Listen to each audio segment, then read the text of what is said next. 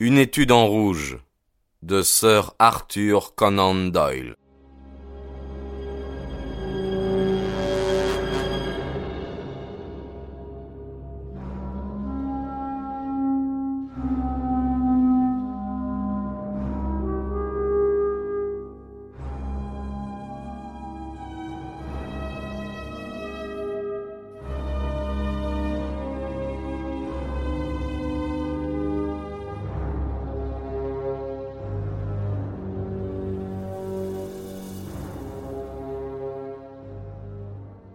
Chapitre 3 Le mystère de Lauriston Gardens Cette preuve toute fraîche que les théories de mon compagnon étaient applicables m'ébranla. Du même coup, crut mon respect pour sa puissance d'analyse. Toutefois, je me demandais encore si tout cela n'avait pas été préparé pour m'éblouir. Mais quel intérêt aurait eu Sherlock Holmes à m'en imposer de la sorte? Je le regardais. Il avait fini de lire la lettre et ses yeux avaient pris une expression vague, terne, qui marquait chez lui la préoccupation. Comment diable avez-vous pu deviner cela demandai-je. Deviner quoi? dit-il sans aménité. Eh bien qu'il était un sergent de marine en retraite. Je n'ai pas de temps à perdre en bagatelles, répondit-il avec brusquerie, avant d'ajouter dans un sourire. Excusez ma rudesse, vous avez rompu le fil de mes pensées, mais c'est peut-être aussi bien. Ainsi donc, vous ne voyez pas que cet homme était un sergent de marine. Ah non, certainement pas. Décidément, l'explication de ma méthode me coûte plus que son application. Si l'on vous demandait de prouver que deux et deux font quatre, vous seriez peut-être embarrassé. Et cependant, vous êtes sûr qu'il en est ainsi. Malgré la largeur de la rue, j'avais pu voir une grosse encre bleue tatouée sur le dos de la main du gaillard. Cela sentait la mer. Il avait la démarche militaire et les favoris réglementaires. C'était, à n'en pas douter, un marin. Il avait un certain air de commandement et d'importance. Rappelez-vous son port de tête et le balancement de sa canne. En outre, son visage annonçait un homme d'âge moyen, sérieux, respectable. Tous ces détails m'ont amené à penser qu'il était sergent. C'est merveilleux, m'écriai-je. Oh.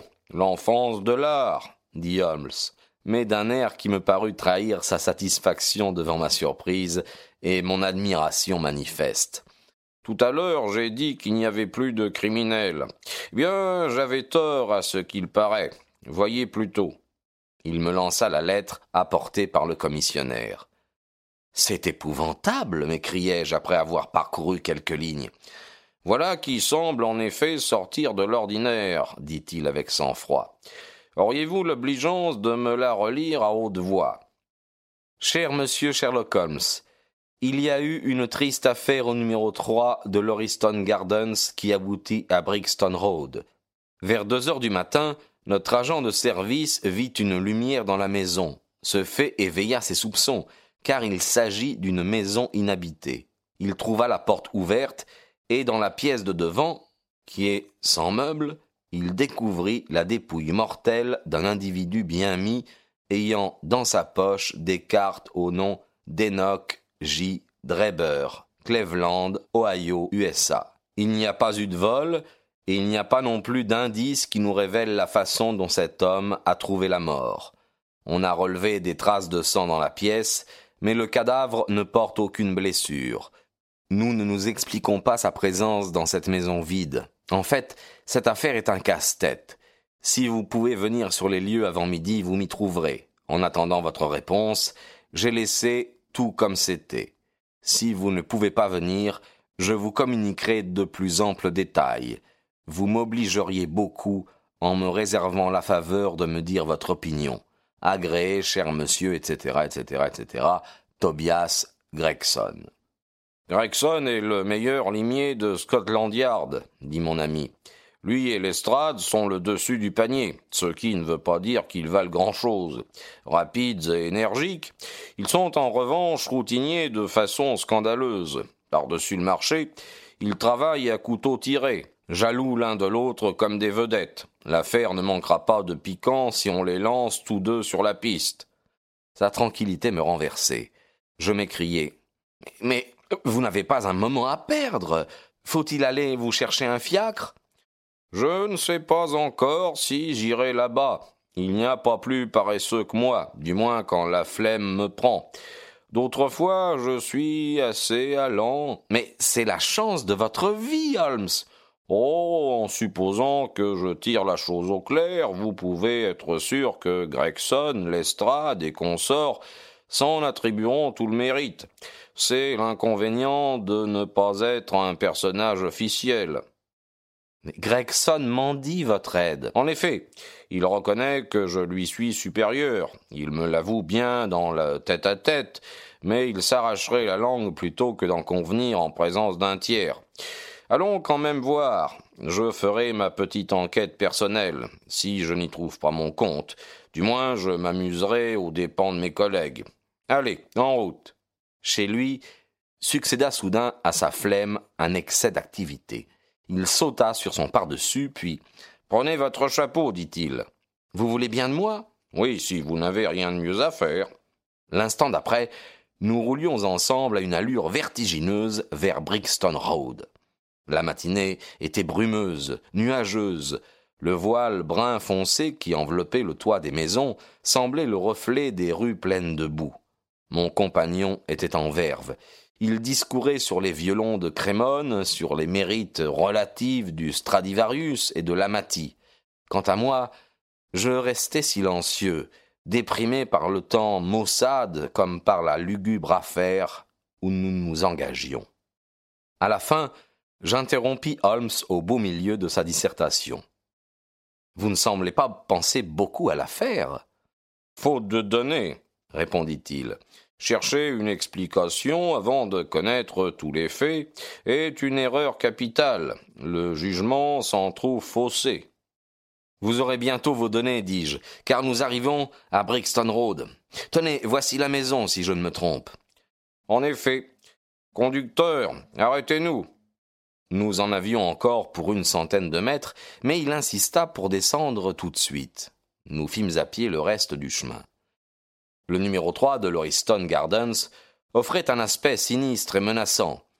C'était une des quatre maisons qui se dressaient en retrait à quelque distance de la rue. Deux d'entre elles étaient habitées, les deux autres étaient vides.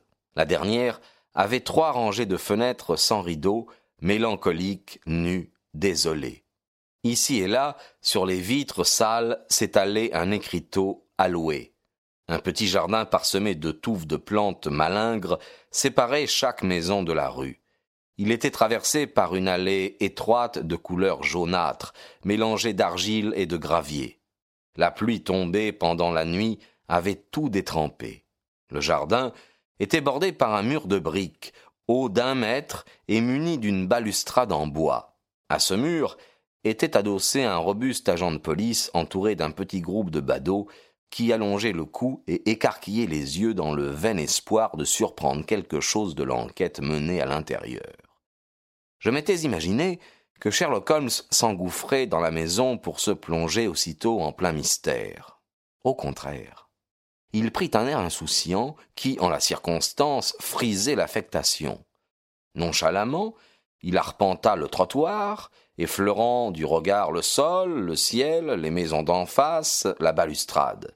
Puis il descendit l'allée, ou plutôt la bordure d'herbe qui longeait l'allée, les yeux rivés au gazon. Il s'arrêta à deux reprises. Une fois, je l'entendis pousser un cri de joie. Le sol humide et argileux avait conservé les empreintes de plusieurs pas. Mais comme les policiers, dans leurs allées et venues, l'avaient foulé tant et plus, je ne pouvais m'expliquer que mon compagnon pût encore en espérer quelque révélation. Toutefois, je savais que là où moi je n'apercevais rien, lui distinguait une foule de choses. Il m'avait déjà donné une preuve extraordinaire de l'acuité de son regard.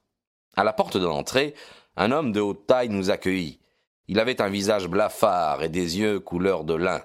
Il tenait à la main un calepin. Il se précipita et serra avec reconnaissance la main de mon compagnon. C'est vraiment chic à vous d'être venu, dit-il. J'ai laissé tout intact. À part le jardin, répondit mon ami en désignant l'allée. Un troupeau de bisons n'aurait pas fait plus de dégâts. J'espère que vous avez pris la précaution d'examiner le terrain avant d'autoriser vos hommes à le piétiner. C'est que j'ai eu beaucoup de choses à faire là-dedans, répondit évasivement le détective. Mon collègue, monsieur Lestrade, est sur les lieux. J'avais pensé qu'il s'en chargerait. Holmes me jeta un coup d'œil, puis relevant les sourcils, quand deux hommes tels que vous et Lestrade sont sur le même terrain, dit-il ironiquement, que reste-t-il à faire à un troisième? Gregson se frotta les mains, content de lui-même. J'estime que nous avons fait tout ce qui était en notre pouvoir, répondit-il. Mais c'est un cas étrange et je connais votre goût pour ce genre d'affaires. Vous n'êtes pas venu en fiacre? demanda Sherlock Holmes. Non. Et l'estrade? Non plus. Bien. Alors allons voir la chambre. Sur cette conclusion inattendue, il pénétra à grands pas dans la maison, suivi de Gregson étonné. Un petit corridor au plancher nu et poussiéreux conduisait à la cuisine et à l'office. À gauche et à droite, il y avait deux portes. L'une était apparemment fermée depuis plusieurs semaines. L'autre donnait sur la salle à manger, la même pièce où s'était accompli le crime. Holmes y pénétra et je le suivis non sans appréhension.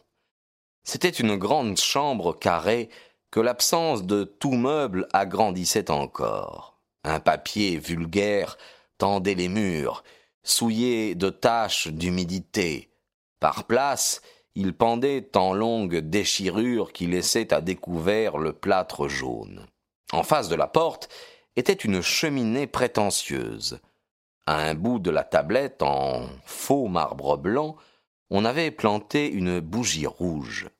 L'unique fenêtre, très sale, filtrait une lueur trouble et incertaine qui faisait apparaître gris foncé toutes les choses, du reste ensevelies sous une épaisse couche de poussière.